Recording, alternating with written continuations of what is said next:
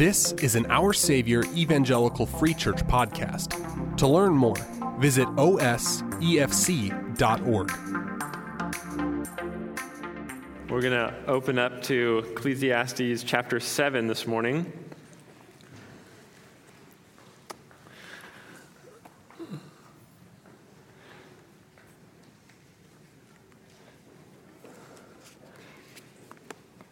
Ecclesiastes is a interesting book. Lots of lots of wisdom in there, but sometimes it's kind of kind of hidden, a little bit enigmatic as as how the the preacher describes things to us.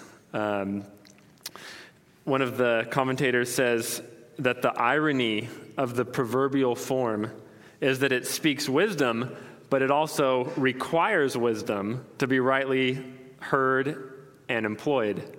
And Ecclesiastes has quite a bit of that, where the, the preacher is speaking in a way that, that we sometimes don't quite get what he's saying. It, it takes a little bit of, of meditating and uh, dwelling on it. And I think that it's, it's worthwhile to just give another uh, kind of few thoughts about wisdom literature because chapter 7 is, is one of the more difficult chapters in this regard. It, it says some things that it just they're almost backwards sounding it's difficult to, to know what exactly the, the author is, is meaning to convey to us um, and when we approach an ancient text like this especially this kind of, of wisdom literature we can't really approach it with our uh, modern, you know, looking for, for clear propositional truth. It's, it's sometimes a little bit a little bit hidden in there. You got to kind of get into it and work, you know, kind of get your hands dirty and, and feel the text and, and think through um, what the author's trying to get at. And we, we have to get ourselves kind of oriented to the, the, the ancient way of dialoguing through a text because oftentimes the Hebrews would be saying something and then assuming that you'll be asking certain questions about what they've said and thinking through those questions. And then as they continue, things are supposed to become more clarified, but it, it happens in, in kind of a, a deep way. So, well, chapter 7 has, has a bit of that. These, these aren't really just like um, nuggets of truth that you can, you know, write down in your notebook and post up on your fridge or your car. I mean, uh, it, one, of, one of the things he says is basically it's better to go to a funeral than a party. Uh, you know, like what do you what do you do with that? Where's he Where's he going with that? So I hope that we'll be able to unpack some of this. Um, but I thought it'd be um, good to just kind of talk about the, the, the way that wisdom literature works. Um, this, this chapter is, is really about facing reality. so I hope you didn't come here this morning for, you know, kind of an, an everything's coming up roses sermon because that's not really what we're getting into this morning. I, I hope that it will lead us to a really good, healthy place and challenge and encourage us. Um, but the preacher is he's, he's inviting us to think deeply about how we view reality, the real world, how, how we interact with, with the everyday things uh, that happen.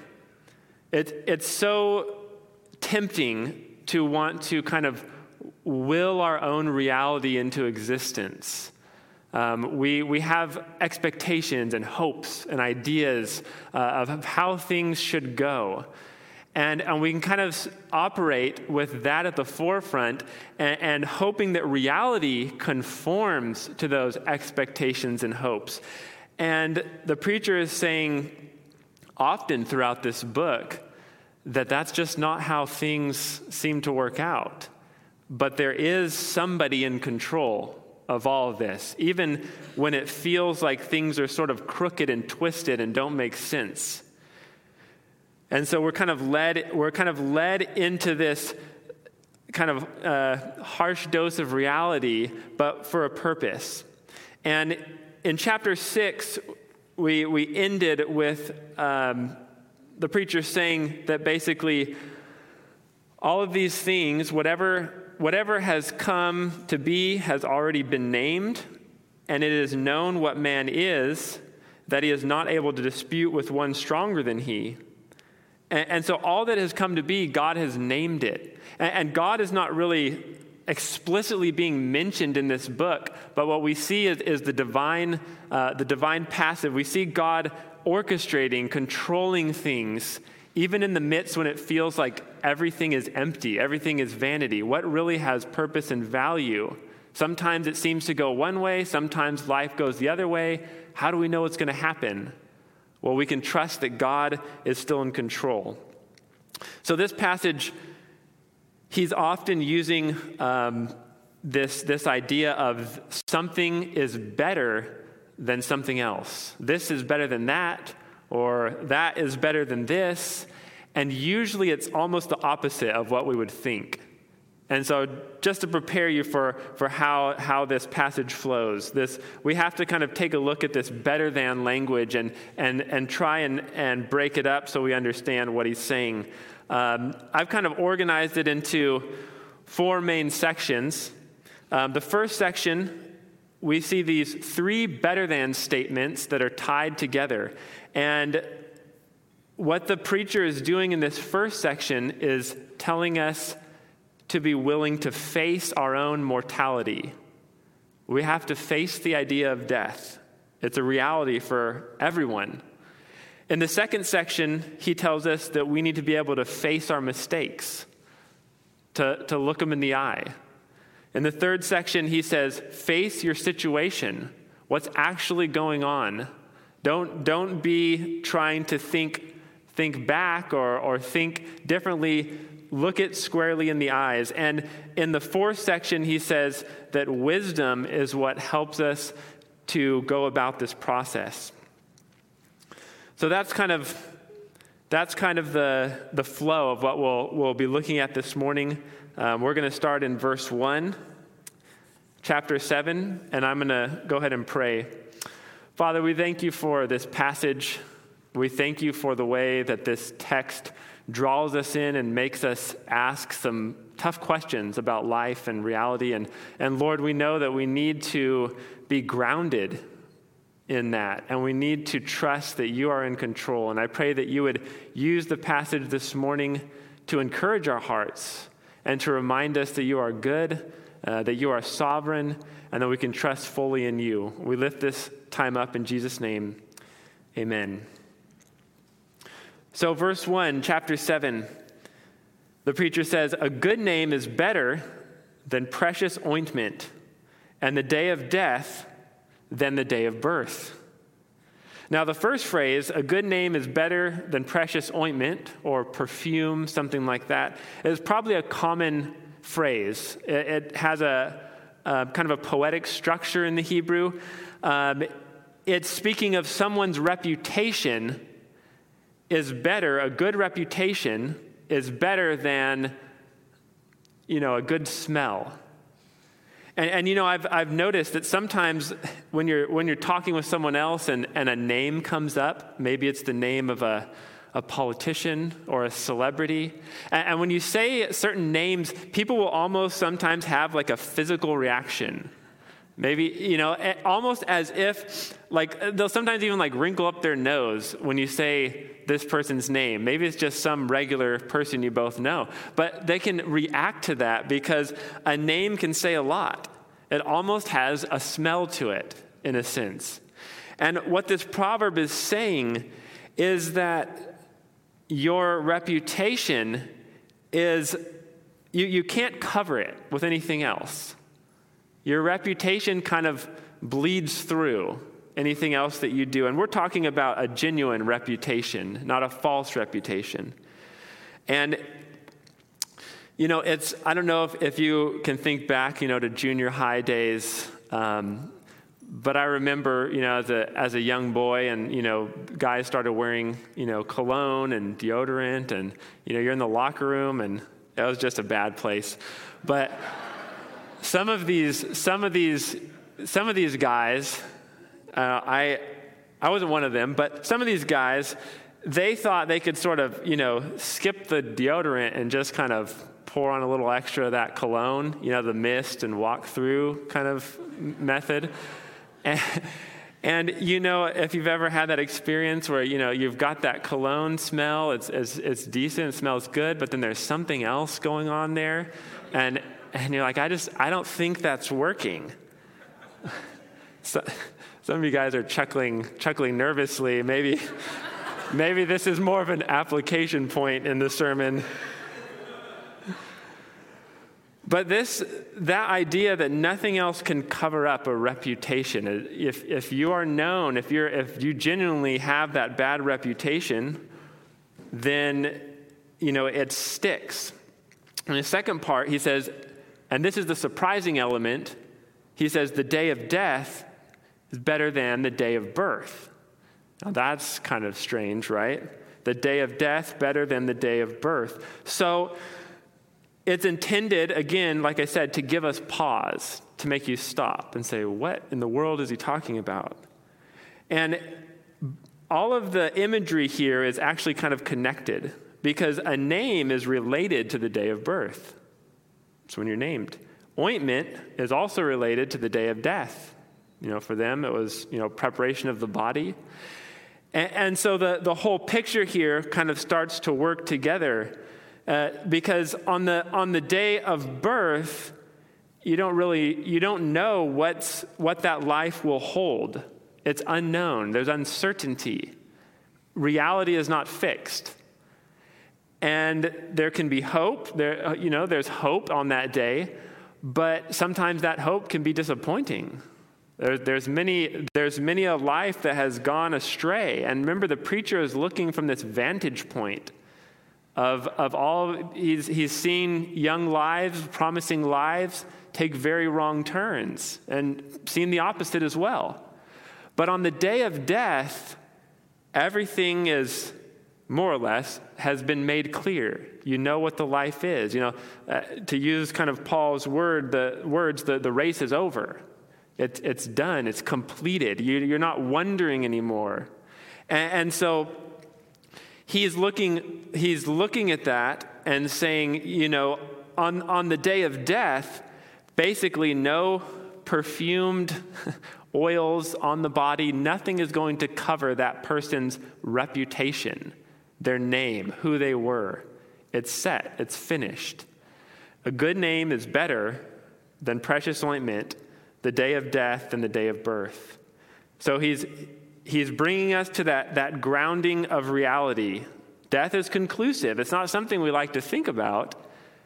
And this is just the beginning of, of this first section, which continues in, in verse 2. He says, And it is better to go to the house of mourning, it's like a funeral, than to go to the house of feasting. For this is the end of all mankind, and the living will lay it to heart. So, I mean, I don't know about you guys, but if you have, you know, a funeral written on the calendar and you have a, a birthday party or something else, a family party written, written on the calendar, you know, you're probably looking forward to the party, but not as much to the funeral. Because a funeral is, is difficult. It's, it's sad. Um, there's so many emotions. Um, there's so many things going on. It's so real. It just, that's reality. But then a party is fun. It's, it's light, you know, you're, you're enjoying conversation, good food. It's, um, you, you go there to escape reality, right? And, and so the reality is that what he's saying is that a funeral brings us back to remind us, like he says, the living will take it to heart or should take it to heart that there is there is a only you know really one thing that is uh, you know confirmed promised to us. Well maybe two include taxes right? But you know it's death. So that's that's what we have to reckon with. Everything that we do our life has to continue to keep in mind this is temporary. This is this is going to come to an end someday and, and so even, even though he's, he's speaking all his vanity, yet he's still cluing us in to the things that are important. It's, it doesn't mean that it's all worthless in a sense, but that so much of what we focus on, so much of what we can get wrapped up in, can be worthless. And we have to take care where we're placing our time, you know, all of, all of our energy. If it's simply to enjoy, enjoy life and escape reality as much as possible, that's probably an unhealthy way to go about it.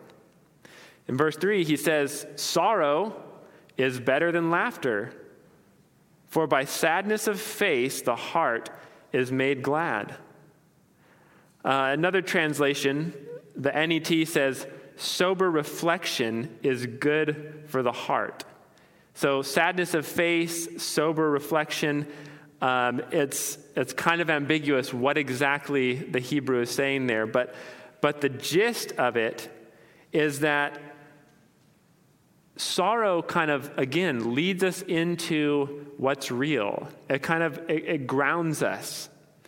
And by sadness of face or sober reflection, the heart is brought back to reality. It, it's thinking clearly about life, and it, it allows us to recognize that some, one of the commentators says, honestly facing reality is better than distracting ourselves to avoid it.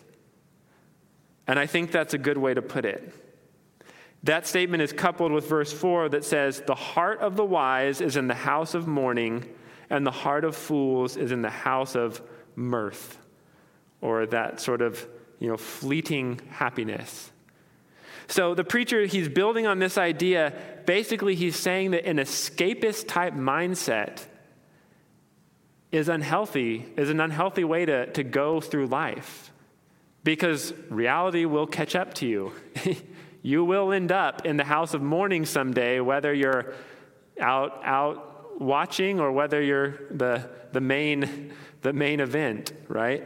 So it, it, it does come. It's something that can't be ignored. But from the Christian perspective, on the other side of the cross, I hope that we, we see that as Paul sees it, where he says, you know, to live is Christ, to die is gain. We recognize that, that death is the gateway to eternal life. And we have hope in death, unlike the world. And so we see even more clearly than I think, you know, we can even discern from what the preacher is saying as those who have the hope of Christ. So face our mortality. It's, it's real. It doesn't have to be depressing, but it is, it is real. It's something that should affect the way that we live. That brings us to our sec- second section, verses 5 through 7. And I've, I've titled it sort of Face Your Mistakes. In verse 5, he says, It's better for a man to hear the rebuke of the wise than to hear the song of fools. For as the crackling of thorns under a pot, so is the laughter of the fools. This is also vanity. It's better to hear the rebuke of the wise. I mean, I think that's one of the most difficult things is, is to face the reality of our mistakes. Uh, I find myself, when I've done something, you know, foolish or, or something I know I shouldn't have done, uh, I'll often sort of present it as if, you know, it's, it's funny, right? You know, you know, you won't believe what I, what I did today, you know, ha ha, you know, and hoping that my wife will also chuckle along with me. Um, but the preacher says this is foolishness. You know, we, we often look for that kind of, you know, easy way to uh, escape responsibility. You know, like everyone does that, you know, okay, yeah, it's wrong, it's not that big a deal, let's laugh it off, you know, it's funny.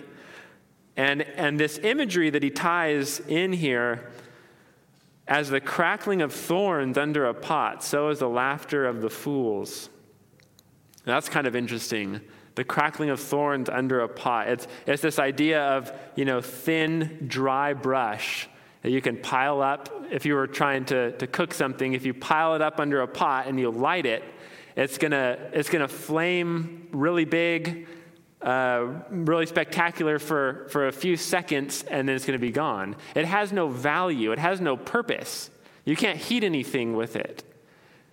And so when we approach our mistakes in that way, just kind of constantly laughing them off, never owning up to our responsibility, it does, it does nothing. It has no purpose. It doesn't, it doesn't help us become wise or change our hearts. When, when we ignore or uh, remove ourselves from situations where we might be rebuked. I mean, you, maybe you have, you know, a friend like that where you know they're just going to tell you how it is, right? And you know they're not going to let you get away from it. And you might find yourself spending less and less time with that person and more time with people who will just kind of chuckle along with you you might want to, you know, think about that. That could be a heart issue. And, you know, it's, it's difficult. Our mistakes are difficult, but, you know, we learn a lot from those mistakes. And, you know, I, we, with, with our kids, you know, it's, it's constant. One of those things, you know, to try and help them understand, you know, what's wrong, what's right, help them deal with it. Um, I find that my kids will kind of buy into this idea where, where, especially one of them will come to me and, and sort of say, like, you know, they'll, they'll start to tell a story about something they've done, which they know is wrong, but they'll present it as like, you know, it's kind of funny. And they'll, they'll tell me, and you can see kind of anxiously, like, is, is he going to laugh? Is he going to think it's funny? Am I going to get in trouble? And, and, so it's, it's trying to balance that, that delicate, like, okay, yeah, that's, you know, haha, but you know, also we need to learn from that situation. And so um, I find that sometimes they get really upset when I'm not willing to just kind of laugh along with them. And when I kind of go into my lecture, dad lecture mode, which, you know, they, they're like, don't, don't, what do they say? Don't, don't give me a lecture. Dad, I don't want to lecture. I don't want to lecture. Don't preach at me. Um, but, you know, in my heart, I'm the same way. And I need to be honest about that. So there's some helpful imagery here. laughter of fools like crackling thorns under a pot. It, it, it's, it's pointless, it's worthless, it can't do anything. Verse 7 in the Hebrew is connected somehow to this. It says, Surely oppression drives the wise into madness, and a bribe corrupts the heart. I'll just be honest, I don't know how it connects, neither do most commentators. Um, it, it just seems like, like a Another wise saying thrown in there oppression drives the wise into madness. Even those who are wise, if, if they're constantly bombarded by things, um, if there's, you know, it can, it can even affect them.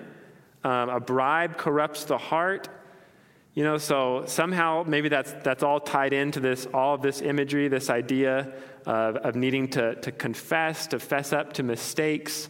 Um, but it's, it's a little bit unclear. And in the, in the spirit of wisdom literature, I'm just going to leave it at that and let you meditate on it. um, verse 8 face your situation. This one is, is, is one of the most interesting sections to me. Says, Better is the end of a thing than its beginning, and the patient in spirit is better than the proud in spirit. The, the end harks back to verse, verse 1 the day of death, better than the day of birth. So, classic wisdom literature, we start going in circles. We're starting to repeat ourselves. It's emphasis, it's getting you to, to, to think and rethink and meditate and remeditate. You know, it's just, it's a constant process. And, and so here he's, he's hitting the same idea from another angle but now we're dealing more with just situations. And verse 9, he says, Do not be quick in your spirit to become angry, for anger lodges in the heart of fools. And verse 10, Say not, Why were the former days better than these? For this is not from wisdom that you ask this. So, so put together, this is, this is saying it's looking at the present situation and, and challenging us as to how we think about the, the right now. And so the, the end is better than the beginning because the end of a thing is it's done. You know, it's, it's grounded in reality. You, you know how it turned out. The beginning of a thing, it's, it's floating in expectation. You're wondering, how's this going to go? You know, every job I start when I'm doing construction, it's like you, you wonder, how's this going to go? What kind of problems am I going to run into this time? You know, it's, it's just, and then when you're done, it's like you're done. You know, it, it's all been taken care of. You can step back. You know what happened. You know, you, you've, maybe you have the scars from it, but it's over. And, and so the end of a thing is better than the beginning. And he says the patient in spirit is better than the proud in spirit. So when you approach something new, the best way to approach it is to sort of patiently look at it and say, well, you know, here's how it could go good. Here's how could, you're just kind of thinking through, like, let's see how it all kind of plays out. Let's, let's let it all work itself out. Here, here's kind of our hopes and expectations, but we submit those to the plan of God. And, and unlike those who are proud in spirit, who I think in this context, it's saying basically seek to control, seek to control the situation and assume that they can control the situation. That to them, when the beginning, they've already equated it with everything they're going to do, and they, they, they think that it's in their hands, I think is the idea here. Instead of patiently waiting to see how will God work it out, it's, it's in God's hands. And so the preacher says, you know, that kind of thinking is in, in line with, with foolishness. Um, be not quick in your spirit to become angry, for anger lodges in the heart of fools. Now, we could kind of take this, like, you could just apply this to anything, right? I mean, that's, that's the kind, that, you know, you could take it out and just kind of put on your fridge, right? But it is in a context. It is in this passage here, in this, this little snippet of wisdom. And so I think that what we're looking at specifically is the way that things go wrong within a situation and you had expectations. And so anger is usually tied to those unfulfilled expectations. You, you wanted it to go a certain way, you tried to get it to go that way, and it didn't work out, and now you're angry. Because, you know, reality just doesn't always conform to what we wanted to do. And so he says, anger lodges in the heart of fools. You know, a patient assessment of something allows for things to go awry. It allows for things to go outside of our, our plan and recognize that God's plan is still moving, it's still working. He, bringing us back to, to what he said in chapter 6, verse 10 whatever has come to be has already been named. God knows. He's, he's got it figured out, He's working through it. And so anger is a symptom.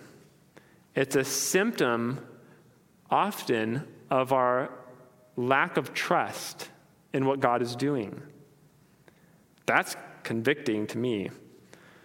Verse 10, he says, Say not, why were the former days better than these? for it's not from wisdom that you ask this. So then, in the midst of the situation, starts off, things don't go according to plan. You're, you're in the thick of it, and you start to think, you know, you start to think of the good old days, right? It's just, that's what happens. You think, oh, and remember, you know, remember back when things were good? Like, remember when things were peace, peaceful and quiet at night before we had kids, and like, you know, we could sit down and watch a show and no one was yelling and fighting and you know it's just there's there's there's all these things that start to go through your mind in, in different situations um, we call it nostalgia right it's nostalgia is an edited version of reality right you've you've taken the past you've edited out all the things you don't want to remember and you've packaged it up into this sort of idolatrous idea, this idolatrous history of yourself. That's nostalgia. It, it, has nothing usually to do with, with reality. And, you know, you're looking back on the glory days and you taking those expectations that aren't even true to begin with and then trying to force them into the future saying why couldn't it be like that? Well i mean if you looked back i mean there was probably more difficulties than you're allowing yourself to, to actually think about. But also what you're saying is you're, you're questioning god's plan. You're questioning what he's doing because again reality according to the preacher is tied directly to god's action so, nostalgia is a dangerous version of reality. It's, it can easily become an idol, looking back on how we, we wish things could be. Verse 11 and 12, we kind of start to wrap it up. Facing reality requires wisdom. It says, Wisdom is good with an inheritance, an advantage to those who see the sun. For the protection of wisdom is like the protection of money. And the advantage of wisdom is that wisdom preserves the life of him who has it. Now, the translators kind of struggle with this first phrase wisdom is good with an inheritance. Some of the translations say wisdom, like an inheritance, is a good thing. Because the way that the phrasing is, it can, it can mean both. I don't know, honestly, but I wouldn't be surprised based on the way that Hebrew structure works if it doesn't mean both. Because it could have been that wisdom is good with an inheritance was a common phrase. Because, you know, you get an inheritance, but you have no wisdom. Well, you know, we know how that turns out, right? So that could have been the common, well known phrase. But the preacher might be sort of playing off a nuance there in the preposition so that what he's actually using it to say is wisdom, like an inheritance, is a good thing, or wisdom is just as good as an inheritance. Someone passes you down money, hey, great, that's nice. But even better someone passes, you, passes down to you wisdom.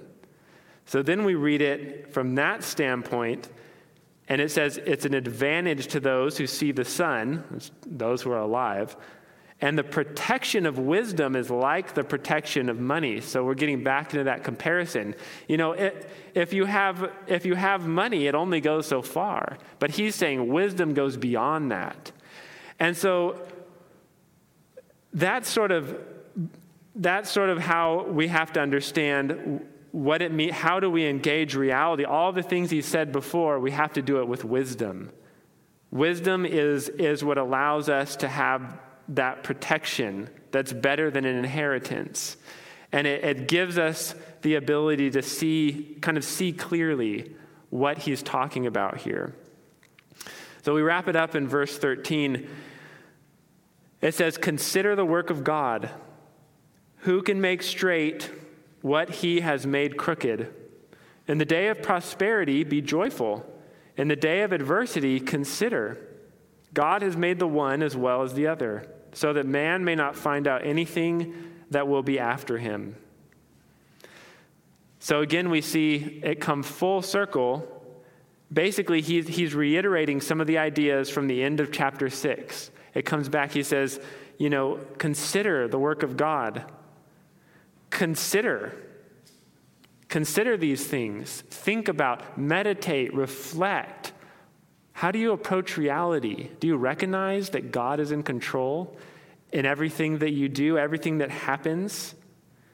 Are you grounded in that? Hey, when things are going good, be joyful. That's reality.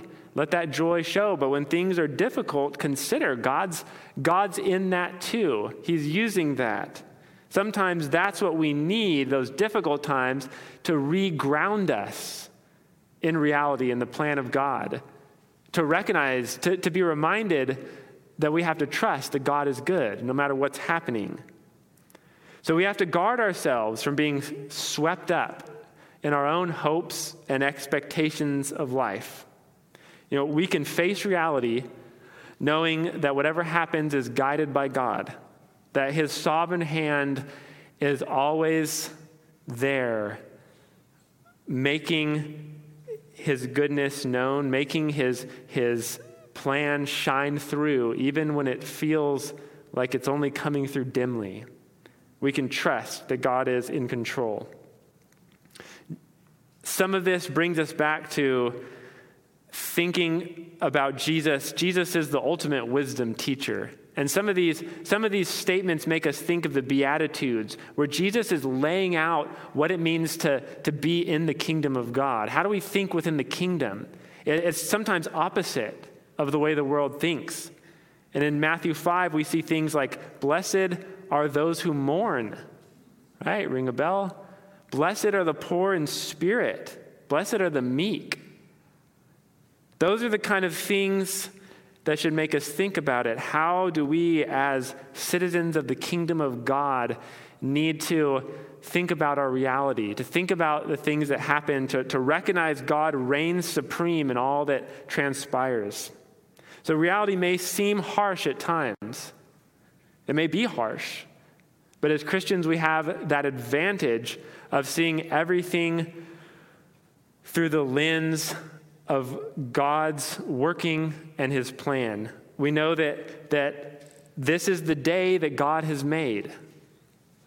Whether it's a time of joy, whether it's a time of adversity, this is the day that God has made, and that He is good and trustworthy, and that reality is not something to be feared, but embraced with our eyes on God and knowing that He is in control. Let's pray. Father, we thank you for these wise words, Lord, that, that bring us back to the ground of, of reality, knowing, knowing that you are in the things that seem meaningless at times, that seem difficult, that you're using these things, and that we can, we can trust, we have hope, we have peace as we keep our eyes focused on you. And as we, as we live in a way that, that doesn't seek to just escape the difficulties, but to face them, to face our mistakes, uh, to, to face our mortality and to, to face up um, to everything that comes our way, Lord, knowing that you are good. And we, we praise you. I pray that you would encourage our hearts this morning, uh, increase our peace as we learn to, to have a deeper trust in you.